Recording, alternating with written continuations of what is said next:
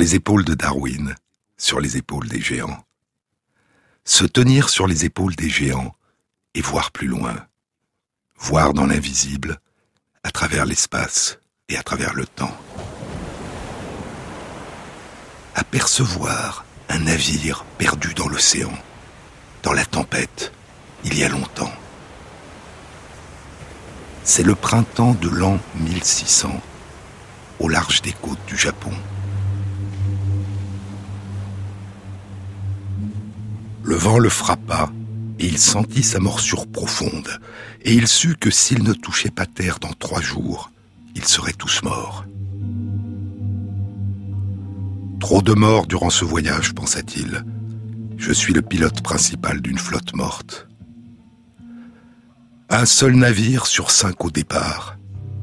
28 hommes survivants d'un équipage de 107, et désormais, seuls 10 sont capables de marcher, et les autres proches de la mort, et notre capitaine général est l'un d'entre eux. Plus de nourriture, presque plus d'eau, et ce qui en reste infect et saumâtre. Son nom était John Blackthorne, et il était seul sur le pont, à part la vigie sur le beaupré à la proue du navire Salamon le Muet, accroupi à l'abri du vent, fouillant la mer des yeux. Le navire s'inclina soudain dans la bourrasque, et Blackthorne se retint au bras d'une chaise qui était arrimée au pont, près de la barre. C'est le début d'un extraordinaire roman d'aventure de James Clavell, Shogun, une plongée dans la culture du Japon au début du XVIIe siècle. Le navire était l'Erasmus, poursuit Clavel. 260 tonnes, un trois-mâts de Rotterdam armé de 20 canons, et le seul navire rescapé de la première expédition envoyée par les Pays-Bas pour détruire l'ennemi dans le Nouveau Monde. 496 hommes, tous volontaires, tous hollandais, excepté trois Anglais, deux pilotes et un officier. Leur ordre Piller les possessions des Portugais et des Espagnols dans le Nouveau Monde et les brûler. Ouvrir des concessions de commerce. Découvrir de nouvelles îles dans l'océan Pacifique qui pourraient servir de base permanente. En prendre possession au nom des Pays-Bas et rentrer. Il y a plus de tempêtes encore à venir, se dit Blackthorn, et plus de récifs, et plus de hauts fonds. Une mer inconnue. Je me suis battu contre la mer toute ma vie, et j'ai toujours gagné. Je gagnerai toujours. Premier pilote anglais à traverser le détroit de Magellan. Oui, le premier. Et premier anglais à naviguer dans ces mers d'Asie. Tant de titres de premier, oui, et tant de morts pour les obtenir. Peut-être qu'il n'y a pas de Japon, murmura soudain Hendrik. C'est une maudite légende. Il existe, répondit Blackthorn, entre 30 et 40 degrés de latitude nord. Maintenant, tais-toi ou descends. Il y a la mort en bas, pilote, murmura Hendrik. Et il tourna les yeux, portant son regard vers l'avant.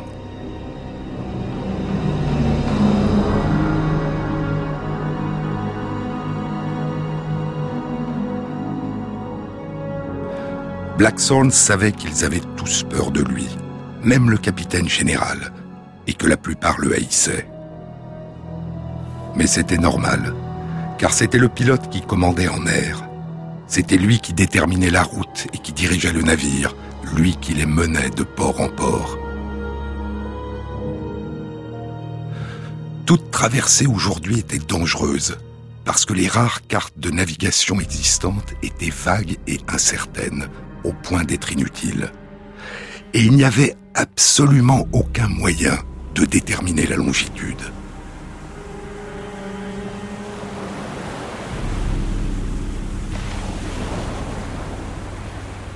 Hors de vue de la Terre, tu es toujours perdu, mon garçon. Son vieux maître, Caradox, s'était interrompu et avait tristement penché la tête vers lui, comme toujours. Tu es perdu, mon garçon, Sauf si... Sauf si tu as un routier, avait crié joyeux Blackthorn, sachant qu'il avait bien appris sa leçon. Il avait treize ans alors, et cela faisait un an déjà qu'il était en apprentissage chez Alban Caradoc, pilote et charpentier naval, qui était devenu pour lui le père qu'il avait perdu, qui ne l'avait jamais frappé, mais qui lui avait appris à lui et aux autres garçons les secrets de la construction des navires et les secrets de la mer. Un routier était un petit livre qui contenait les observations détaillées d'un pilote qui avait été là-bas avant. Il contenait la voie à suivre pour naviguer à la boussole entre les ports et les caps, les promontoires et les couloirs maritimes. Il décrivait les sondages et les profondeurs et les couleurs des eaux et la nature des fonds marins. Il consignait le comment nous sommes arrivés là et comment nous en sommes revenus? Combien de jours a hissé une voile particulière? La direction du vent quand il soufflait et d'où il soufflait? À quel courant s'attendre et venant d'où? Les périodes de tempête et les périodes de bon vent? Où réparer la carène du navire et où mouiller? Et où il y avait des amis et où des ennemis? Où les bancs de sable, les récifs, les marais, les havres? Au milieu, tout ce qui était nécessaire pour une traversée en sécurité. Les Anglais, les Hollandais et les Français avaient des routiers pour leurs propres eaux. Mais les mers du reste du monde n'avaient été parcourues que par des capitaines portugais et espagnols, et ces deux pays avaient décidé que tous les routiers étaient secrets.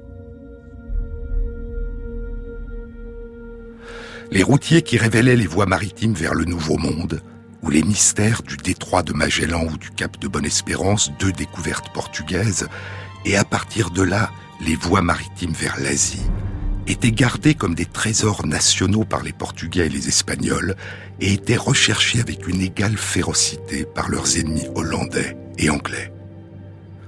Mais un routier n'était jamais aussi bon que le pilote qu'il avait écrit, que celui qu'il avait recopié, que le très rare imprimeur qu'il avait imprimé ou que l'érudit qu'il avait traduit. Et pour cette raison, un routier pouvait contenir des erreurs. Un pilote ne pouvait jamais savoir avec certitude avant d'avoir été là-bas, lui-même, au moins une fois. À combien de jours était-il de chez eux? Un an, onze mois et deux jours. La dernière côte, le Chili. Et depuis, 133 jours à travers l'océan dans lequel Magellan avait pour la première fois navigué 80 ans plus tôt, l'océan appelé Pacifique. Il se leva. Plus tard, le sable finit de s'écouler dans le sablier. Il le retourna et sonna la cloche du navire. Presque exactement un an plus tôt, ils avaient atteint la Tierra del Fuego, la terre de feu, et les vents étaient favorables pour se lancer dans l'inconnu du détroit de Magellan. Mais le capitaine général avait ordonné d'accoster pour chercher de l'or et des trésors, et ils avaient dû hiverner là.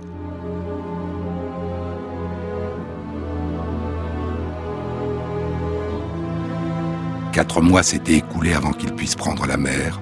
156 hommes étaient morts de faim ou de froid. Puis les terribles tempêtes dans le détroit avaient éparpillé la flotte.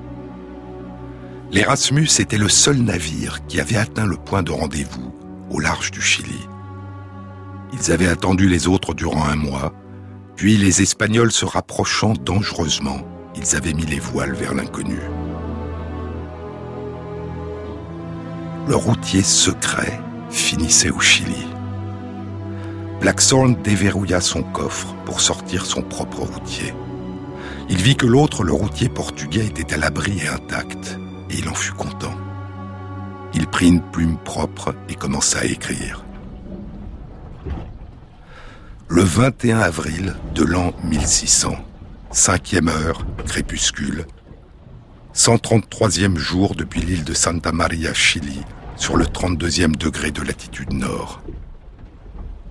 Mer encore haute et vent puissant, même voilure. La couleur de la mer est gris-vert et sans fond.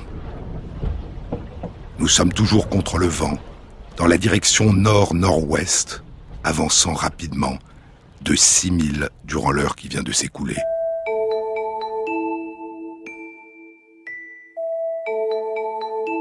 De grands récifs en forme de triangle ont été aperçus il y a une demi-heure au nord-nord-est. Trois hommes sont morts la nuit dernière de scorbut. Joris, maître voilier, Rice, canonnier, le quartier maître de Han. Aujourd'hui, le maître d'équipage, Richkloff, est mort. Je n'ai pas pu prendre la mesure de la déclinaison du soleil aujourd'hui encore, à cause des nuages. Mais j'estime que nous sommes encore sur la bonne route et que les côtes des Japon seront bientôt. Mais quand demanda-t-il à voix haute. Comment établir une carte?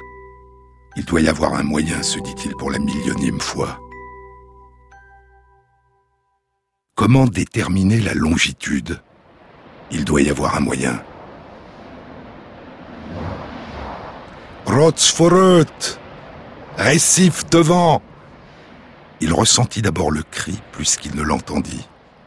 Puis mêlé à la tempête, il entendit à nouveau le hurlement. Il était hors de la cabine et sur l'escalier qui donnait sur le gaillard d'arrière, son cœur battant à tout rompre, sa gorge desséchée.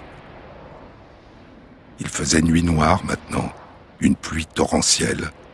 La vigie de proue, Maitsuker, était recroquevillée près de la proue, poussant des cris incohérents, la main tendue vers l'avant. Le récif était à peine à 200 mètres devant, de grandes serres noires de pierre battues par la mer affamée. La tempête soulevait des brassées d'écume et les projetait vers l'obscurité de la nuit.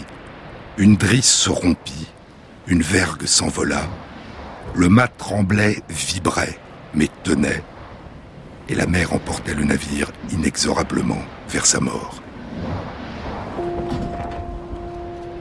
Oh combien de marins, combien de capitaines chante Hugo dans Océanonox Oh combien de marins, combien de capitaines qui sont partis joyeux pour des courses lointaines, dans ce morne horizon se sont évanouis. Combien ont disparu, dure et triste fortune, dans une mer sans fond, par une nuit sans lune, sous l'aveugle océan à jamais enfoui. Combien de patrons morts avec leur équipage. L'ouragan de leur vie a pris toutes les pages, et d'un souffle, il a tout dispersé sur les flots. Nul ne saura leur fin dans l'abîme plongé. Chaque vague en passant d'un butin s'est chargée.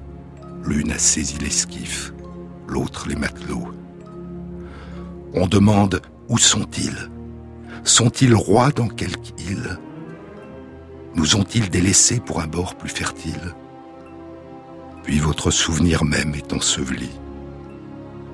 Le corps se perd dans l'eau, le nom dans la mémoire. Le temps qui sur toute ombre en verse une plus noire, sur le sombre océan jette le sombre oubli. Où sont-ils, les marins sombrés dans les nuits noires?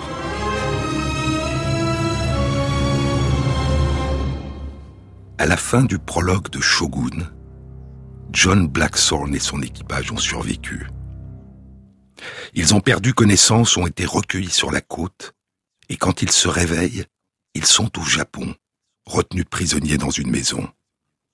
Et c'est le début du livre 1, le premier livre d'un roman qui se déroule au long de plus de mille pages.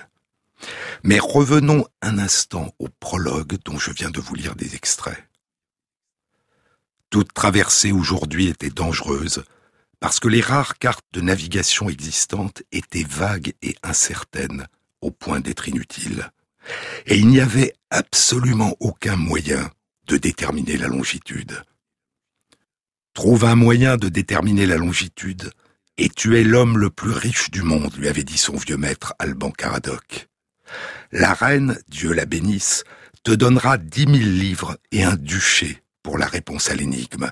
Les Portugais te donneront plus encore, un galion empli d'or, et les Espagnols t'en donneront vingt. Hors de vue de la terre, Tu es toujours perdu, mon garçon. Tu es perdu, mon garçon, sauf si, sauf si tu as un routier, avait crié joyeux Blackthorn. Mais comment déterminer la longitude? Après le premier voyage de Christophe Colomb en 1492 et la découverte du Nouveau Monde, la richesse des nations et la taille des empires commencent à se jouer sur les mers. Et le problème de la détermination de la longitude devient une préoccupation majeure des grandes puissances maritimes.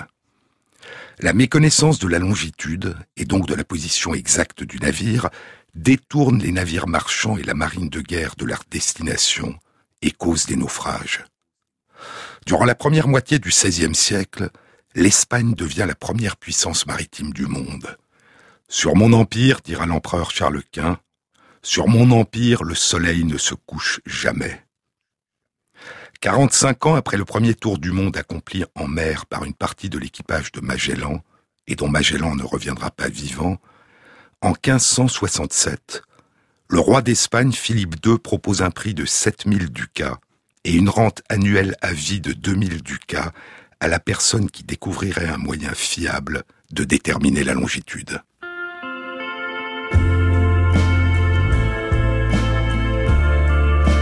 Sur les épaules de Darwin. Jean-Claude Amezen sur France Inter. Sunsets we wander through foreign town. Strangely, there's nobody else around. See you open your dress and show me your toes on the swing set at the old playground. And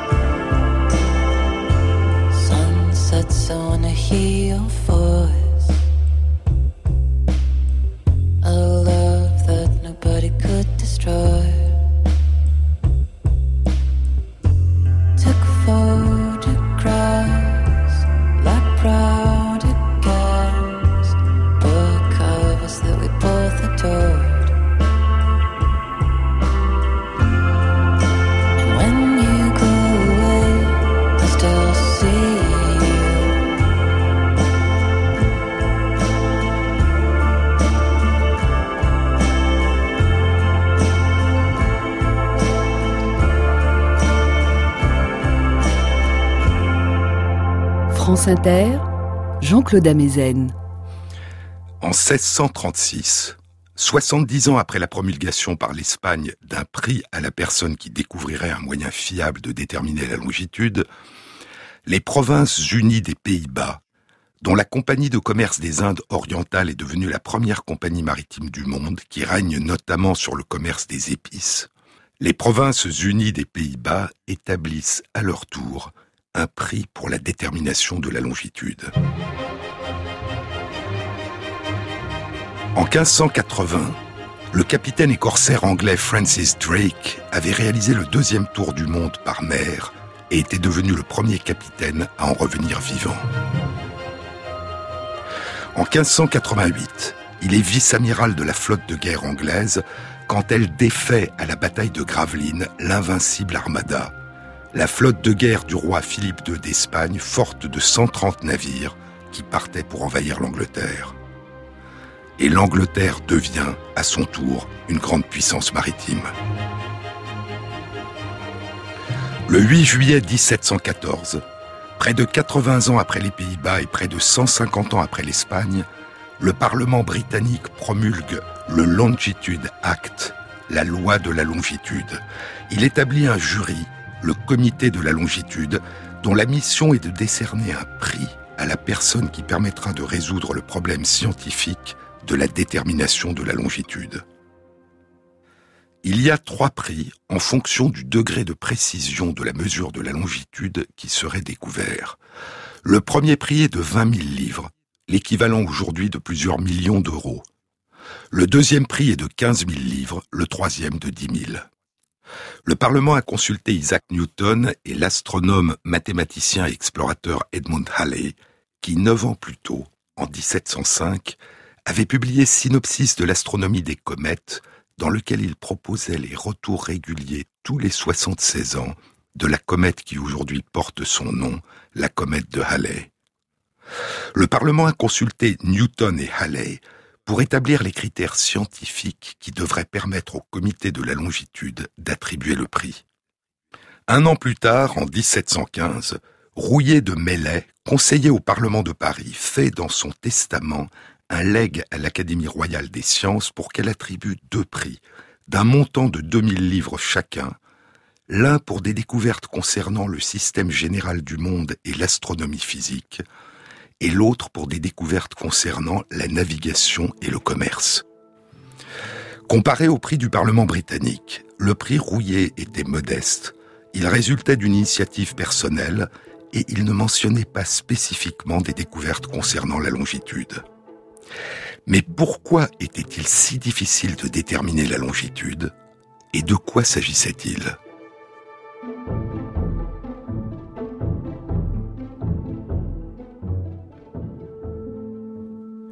Depuis l'Antiquité grecque, la localisation de tout endroit sur le globe terrestre est indiquée par deux coordonnées, sa latitude et sa longitude. Imaginons une série de lignes horizontales et de lignes verticales qui s'entrecroisent en réalisant un quadrillage complet du globe terrestre. Les lignes horizontales imaginaires dessinent les circonférences d'une série de cercles superposés, régulièrement espacés, parallèles au plan de l'équateur qui ceinture la Terre du nord au sud. Ces lignes horizontales sont appelées des parallèles. Et tous les points situés sur un même parallèle ont la même latitude. La latitude particulière d'un point est donc sa distance géographique au sud ou au nord par rapport à l'équateur. Les latitudes sont déterminées par des angles. Imaginons le centre de la Terre. Une demi-droite horizontale part du centre de la Terre et va à l'équateur. Une autre demi-droite part du même centre de la Terre et rejoint l'un des parallèles. L'angle formé par ces deux demi-droites définit ce parallèle et donc sa latitude. Ces angles sont mesurés en degrés, subdivisés en minutes et en secondes. L'équateur correspond à 0 degré de latitude, le pôle Nord est à 90 degrés de latitude nord et le pôle Sud est à 90 degrés de latitude sud.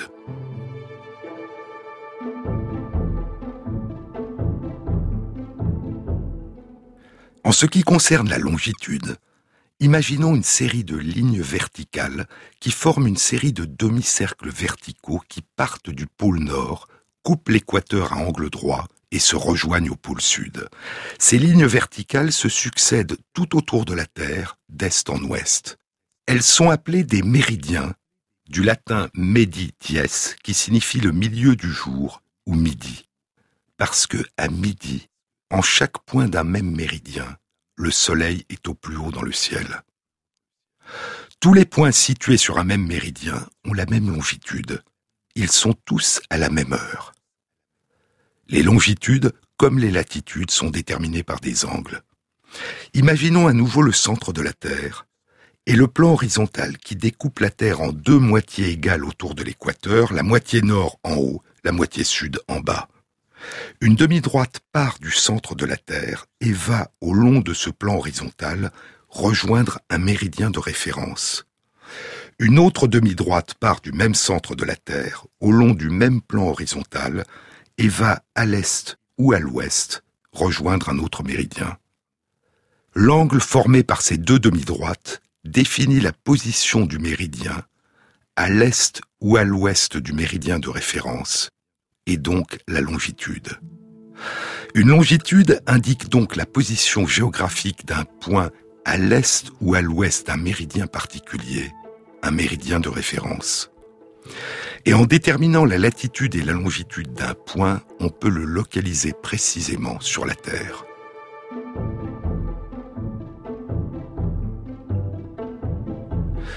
Comment un marin en mer peut-il déterminer la latitude de l'endroit où il se trouve? En observant la mer et le ciel. On peut mesurer la hauteur du soleil dans le ciel, la longueur du jour, la position des étoiles au-dessus de l'horizon. Et l'un des moyens les plus simples et les plus anciens est de déterminer dans l'hémisphère nord l'angle formé par la ligne d'horizon et par la demi-droite qui monte vers l'étoile polaire, l'angle formé par la ligne d'horizon et par le nord céleste, qui correspond schématiquement à la latitude à condition notamment de corriger le faible écart qui existe entre la localisation de l'étoile polaire et la localisation du nord céleste. Dans l'hémisphère sud, la direction du sud céleste est déduite à partir de la distance entre des étoiles de la constellation de la Croix du Sud. Il faut, bien sûr, que les nuages n'obscurcissent pas le ciel, Sur le pont d'un navire, il y a souvent de la houle, parfois des tempêtes, qui rendent ces visées difficiles. Et il faut un instrument précis pour viser l'étoile polaire, viser la ligne d'horizon, et mesurer de façon précise l'angle que fait la demi-droite qui passe par l'étoile polaire avec la demi-droite qui constitue la ligne d'horizon. Mais comment déterminer la longitude? La latitude est une localisation géographique par rapport à un repère terrestre fixe, l'équateur, alors que la longitude est une localisation géographique par rapport à un repère arbitraire, un méridien de référence. Il faut choisir un méridien de référence. Et en fonction du méridien de référence choisi, la longitude ne sera pas la même. Par le passé, le méridien de référence, le méridien 0 degré de longitude, a changé. Il y a près de 19 siècles, Ptolémée avait situé le méridien de référence aux îles Canaries. Puis ça a été le méridien qui passe par Cadix en Espagne, ou celui de Paris, ou celui de Naples, ou celui de Cracovie, ou celui de Greenwich. Et ce n'est qu'en 1884 que le méridien de Greenwich a été choisi lors de la conférence internationale sur le méridien à Washington. C'est là qu'a été décidé que les zones horaires du monde se compteraient en un nombre donné d'heures en avance ou en retard sur le GMT, Greenwich Mean Time, l'heure solaire moyenne au méridien de Greenwich. Et depuis le début des années 1960, le GMT a été remplacé par le temps universel coordonné, dont l'acronyme est UTC, un compromis international entre les termes anglais Coordinated Universal Time, CUT, et les termes français Temps universel coordonné, TUC. De nombreux livres ont été consacrés à l'extraordinaire aventure de la détermination précise de la longitude. Parmi eux, il y a le très beau petit livre de l'écrivaine américaine Dava Sobel, Longitude et deux livres non encore traduits en français, The Science of Navigation, la science de la navigation du physicien américain Mark Denny, et The Quest for Longitude, la quête de la longitude, un ouvrage dirigé par William Andrews, horloger anglais, spécialiste de la mesure du temps, qui a été notamment le conservateur de la collection des instruments scientifiques historiques à l'université Harvard.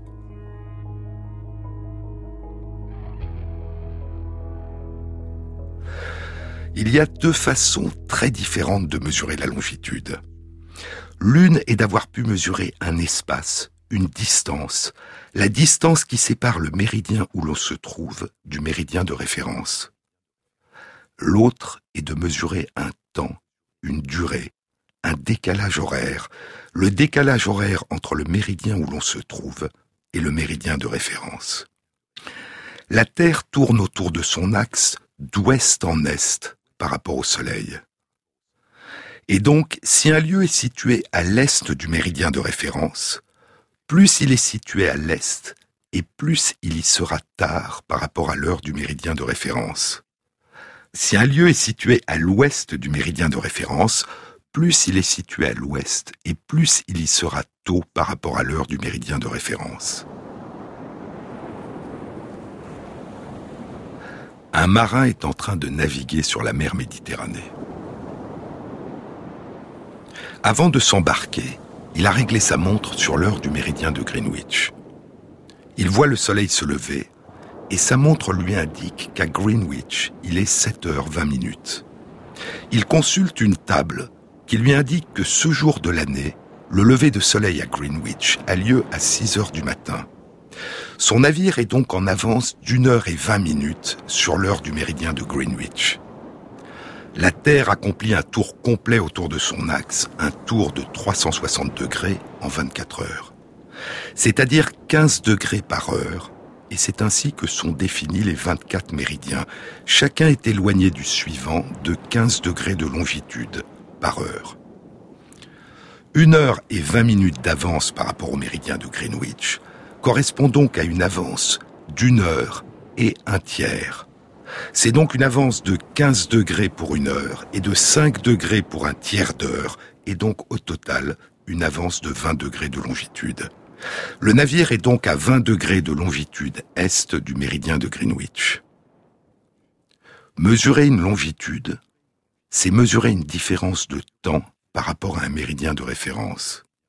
Et contrairement au parallèle 0 degré, l'équateur utilisé pour établir la latitude, il n'y a pas de méridien 0 degré, si ce n'est celui que l'on choisit. Et choisir un méridien de référence, c'est choisir un début arbitraire au temps de la journée.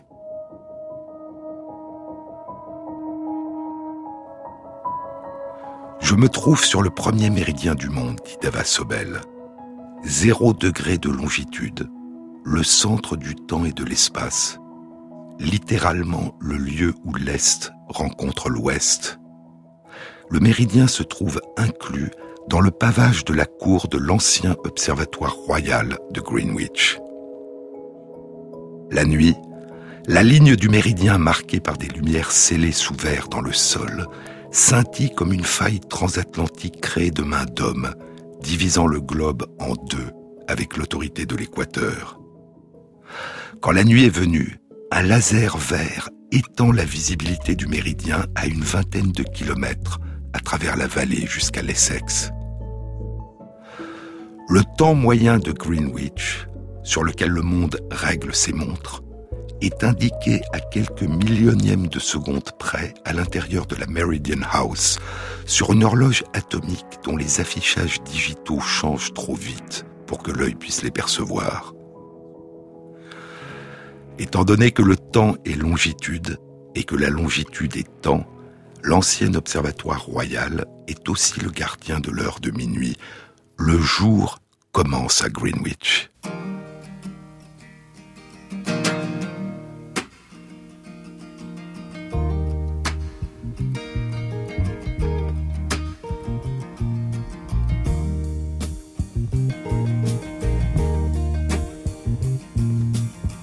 We were born before the wind, oh, also younger than the sun. Yeah, the bonnie boat was one as we sail into the mystic.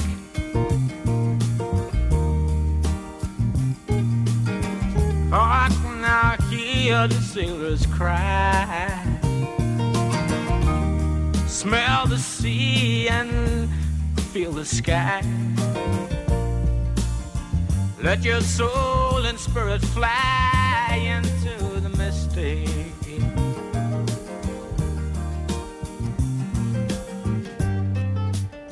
where that foghorn blows,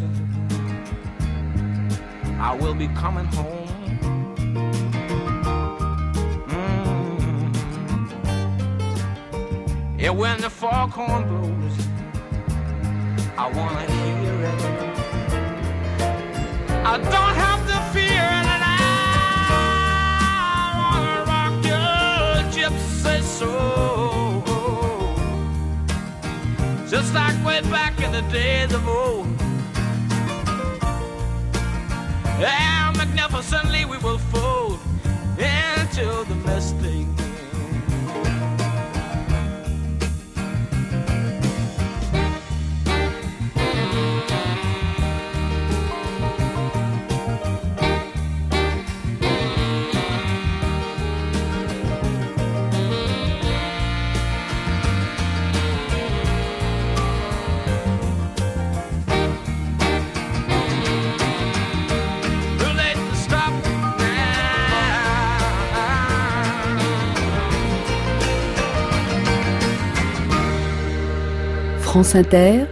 Jean-Claude Amezen. La mesure d'un décalage horaire ne suffit pas par elle-même à révéler une distance. Partout dans le monde, une différence de 15 degrés de longitude, la distance entre deux méridiens contigus, correspond à une heure de décalage horaire. Mais suivant la latitude où l'on se trouve, cette différence de 1 degré de longitude ne correspond pas à une même distance. À l'équateur, une différence de 1 degré de longitude correspond à une distance d'un peu plus de 111 km. Mais plus on est au nord ou au sud de l'équateur, et plus la distance qui sépare deux méridiens diminue. En d'autres termes, pour connaître sa longitude, il faut pouvoir se repérer dans le temps, connaître son décalage horaire par rapport à un méridien de référence. Mais pour en déduire la distance qui sépare deux degrés contigus de longitude là où l'on est, il faut aussi pouvoir se repérer dans l'espace, c'est-à-dire connaître sa latitude. Depuis l'Antiquité, les marins ont perfectionné la mesure de leur latitude, le parallèle, le cercle horizontal où se trouvait leur navire, au sud ou au nord par rapport à l'équateur. Déterminer quelle heure il est sur un navire au large dans l'océan est une chose.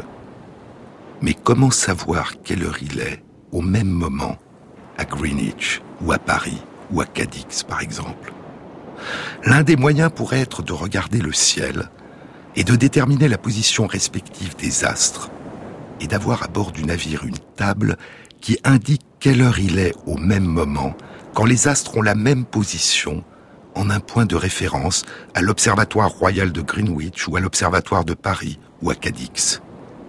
Et l'un des premiers à avoir proposé d'utiliser une telle horloge céleste, un siècle après l'astronome Johannes Werner, a été Galilée.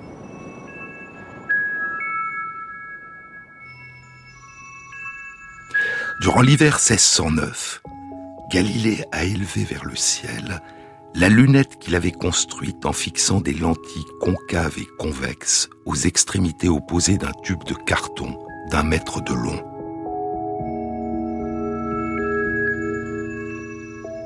Il a pointé sa lunette vers la Lune, vers Vénus, vers Jupiter, vers le Soleil, vers les étoiles, et il a voyagé immobile à leur rencontre.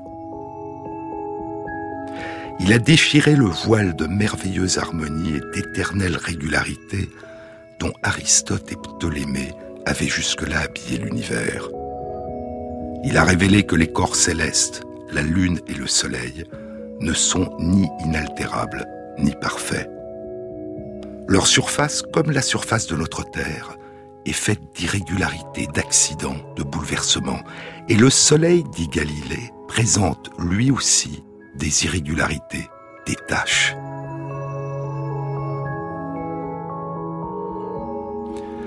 En 1610, Galilée a publié dans Sidereus Nuncius, le messager des étoiles, les dessins qu'il a réalisés, dont ceux de Jupiter. Ce qui causera le plus grand étonnement, dit-il, c'est que quatre lunes se promènent autour de Jupiter, comme le fait la Lune autour de la Terre. et Jupiter avec ses satellites effectue une grande révolution autour du Soleil en l'espace de 12 ans. Jupiter est donc une planète qui ressemble à la Terre, qui possède des lunes et qui, comme la Terre, tourne autour du Soleil. Les quatre lunes de Jupiter découvertes par Galilée ont été nommées Io, Europa, Ganymède et Callisto et Galilée réalise que la position des quatre lunes par rapport à Jupiter et la position des lunes les unes par rapport aux autres et leurs éclipses quand elles disparaissent à la vue pourraient être utilisées pour déterminer la longitude. Il établit des tables où il répertorie les heures précises des disparitions et des apparitions de ces quatre lunes de Jupiter de nuit en nuit. Des tables que les marins pourraient utiliser à bord de leur navire pour déterminer quelle heure il est à Padoue, en Italie, au moment où ils observent ces configurations.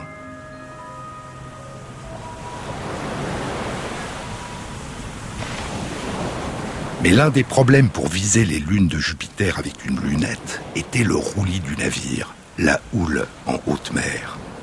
Et Galilée inventa le celatone. Le celatone était un casque en métal auquel était fixée une lunette. Un œil du marin était libre, et de cet œil il visait et fixait la planète Jupiter brillant dans la nuit. Et de l'autre œil, par la lunette, il observait les lunes de Jupiter. Et malgré le roulis, il pouvait de la sorte garder son regard fixé sur les lunes. Galilée pensa que sa découverte lui permettrait de gagner le prix de la longitude, institué par Philippe II d'Espagne plus de 40 ans plus tôt, en 1567. Mais il s'écoulerait encore plus de 150 ans après la découverte de Galilée, avant qu'une succession de grands astronomes, dont Jean-Dominique Cassini, Edmund Halley et finalement Neville Maskelyne, établissent des tables de la course de la Lune à travers le ciel qu'on appellera des lunaires, qui soient suffisamment précises pour permettre aux marins, en mesurant la position de la Lune et des astres en mer au-dessus du navire à une heure donnée, de connaître l'heure à laquelle la Lune et les astres avaient la même position sur un méridien de référence, par exemple Greenwich, et d'en déduire ainsi la longitude précise à laquelle se situait leur navire. L'un des moyens de déterminer la longitude a donc été de répertorier les battements des horloges célestes au long de l'année, à un endroit précis, Greenwich par exemple, et de les capturer dans des tables que les marins pouvaient apporter à bord de leur navire. L'autre moyen a été de capturer le temps à un endroit précis, de fabriquer des horloges, des chronomètres, qui permettrait de conserver l'heure d'un méridien de référence, par exemple celui de Greenwich, à bord du navire. Ce moyen avait été proposé pour la première fois, au milieu du XVIe siècle, par le mathématicien et cartographe hollandais Rema Frisius. Newton avait considéré qu'il serait impossible de construire une horloge suffisamment robuste et précise pour continuer à être à l'heure à bord d'un navire, en résistant aux roulis, aux tempêtes, aux changements de pression atmosphérique, aux changements de température, au grand froid et aux grandes chaleurs, et à l'humidité et à la sécheresse. Mais en 1730, un charpentier anglais devenu horloger, John Harrison, décide de relever le défi.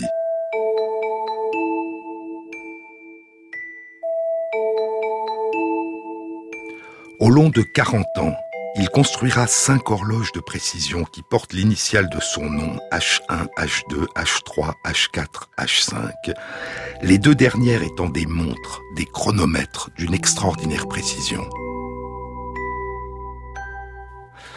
Et en 1773, après plus de dix ans de réticence du comité de la longitude, John Harrison, à l'âge de 80 ans, finit, grâce à une intervention du roi George III, par obtenir le prix de la longitude qui avait été établi en 1714 par le Longitude Act du Parlement anglais. En 1772, le capitaine James Cook avait emporté à bord de son navire pour son second tour du monde une copie du chronomètre H4, le chronomètre K1 réalisé par l'horloger Larcum Kendall. Et à son retour trois ans plus tard, en 1775, le capitaine Cook en vanta les mérites et la très grande utilité pour déterminer la longitude. Mais les premiers chronomètres coûtaient une fortune, puis leur production en masse diminuera les coûts. Un demi-siècle après le retour de Cook de son second tour du monde, le 27 décembre 1831, un trois-mâts de 27 mètres et demi de long armé de dix canons avec 73 hommes à bord, prend la mer pour un voyage autour du monde qui durera près de cinq ans. Darwin est à bord. Il est âgé de 22 ans. La mission du Beagle sous le commandement du capitaine Fitzroy est d'établir précisément en Amérique du Sud et tout autour du monde les relevés des cartes des côtes, des courants marins et des voies de navigation. Et pour réaliser sa mission et calculer au mieux les longitudes, le Beagle emporte à son bord 22 chronomètres.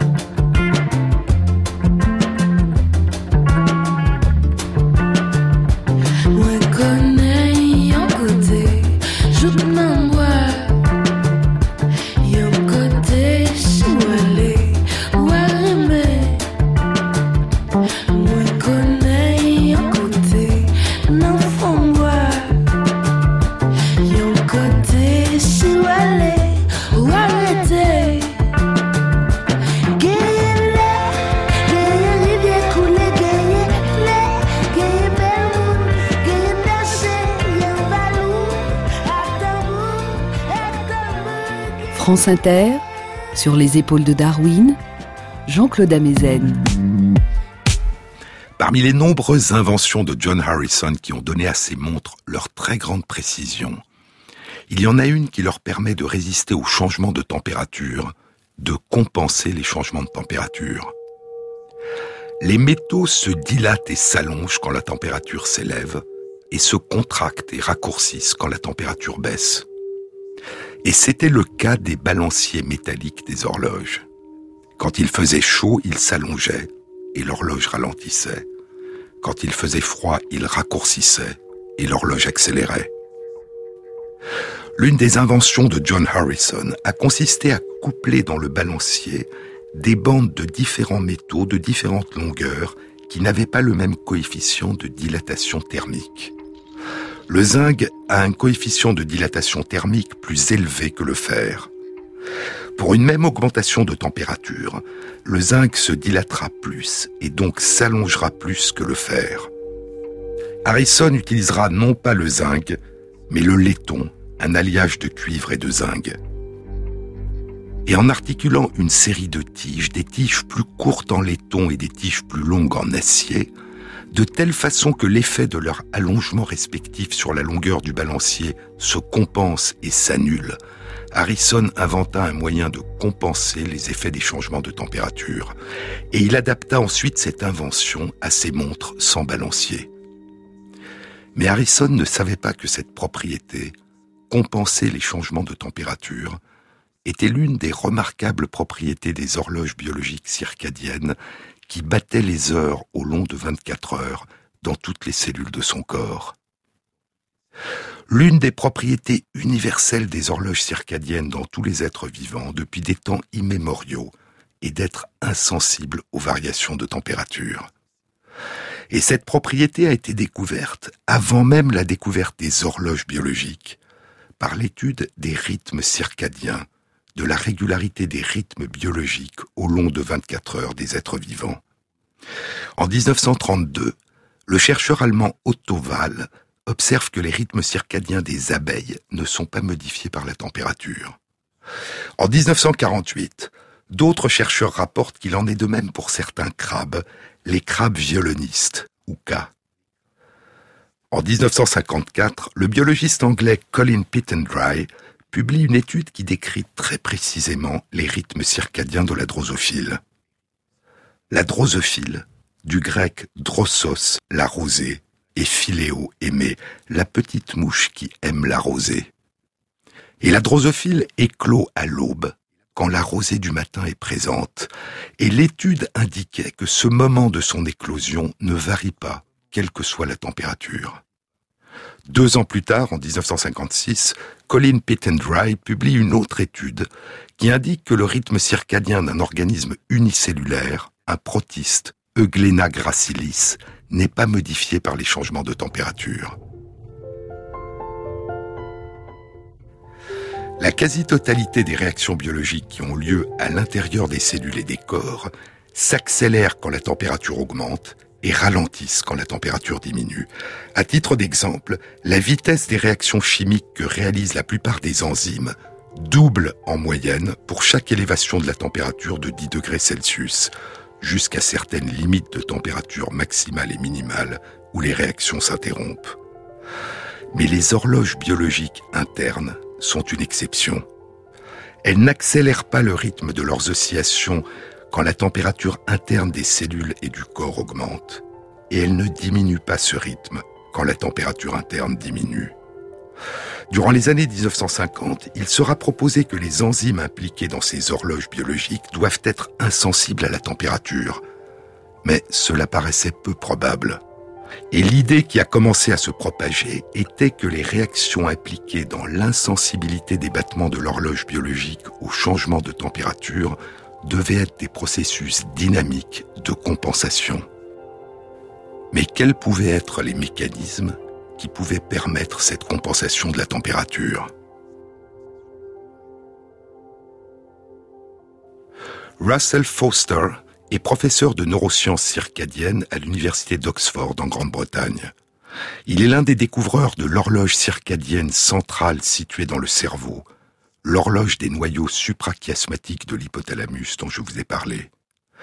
Avec Léon Kreitzmann, il a écrit un livre qui fait la synthèse des découvertes concernant les horloges circadiennes, qui a été publié en mars 2017 et n'est pas encore traduit en français, Circadian Rhythms, A Very Short Introduction, Les rythmes circadiens, une très brève introduction.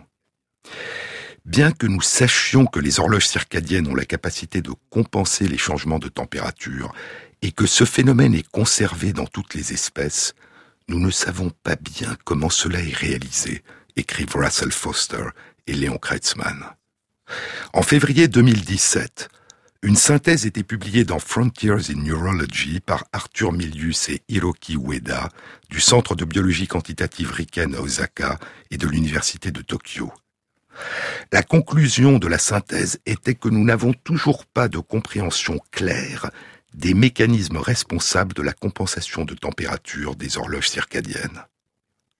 Mais il y a un mois, en septembre 2017, une étude animée par Hiroki Ueda et publiée dans Molecular Cell apportait une première réponse. L'étude montrait comment une augmentation de l'activité d'une enzyme induite par une augmentation de la température peut être compensé par une diminution de la capacité de l'enzyme à fixer la molécule que la réaction va transformer. Très schématiquement, lorsque la température s'élève, la réaction enzymatique devient plus rapide, mais la quantité de produits transformés par la réaction devient plus faible. Et le résultat de la réaction enzymatique, la quantité de produits transformés demeure la même. C'est un mécanisme qui ressemble étrangement au procédé que John Harrison avait imaginé pour permettre à son chronomètre de compenser les changements de température en faisant travailler ensemble de façon antagoniste des tiges de laiton et des tiges d'acier. Et ainsi, sans le savoir, John Harrison avait réinventé sous une autre forme un processus qui opérait en lui et au cœur du vivant depuis la nuit des temps.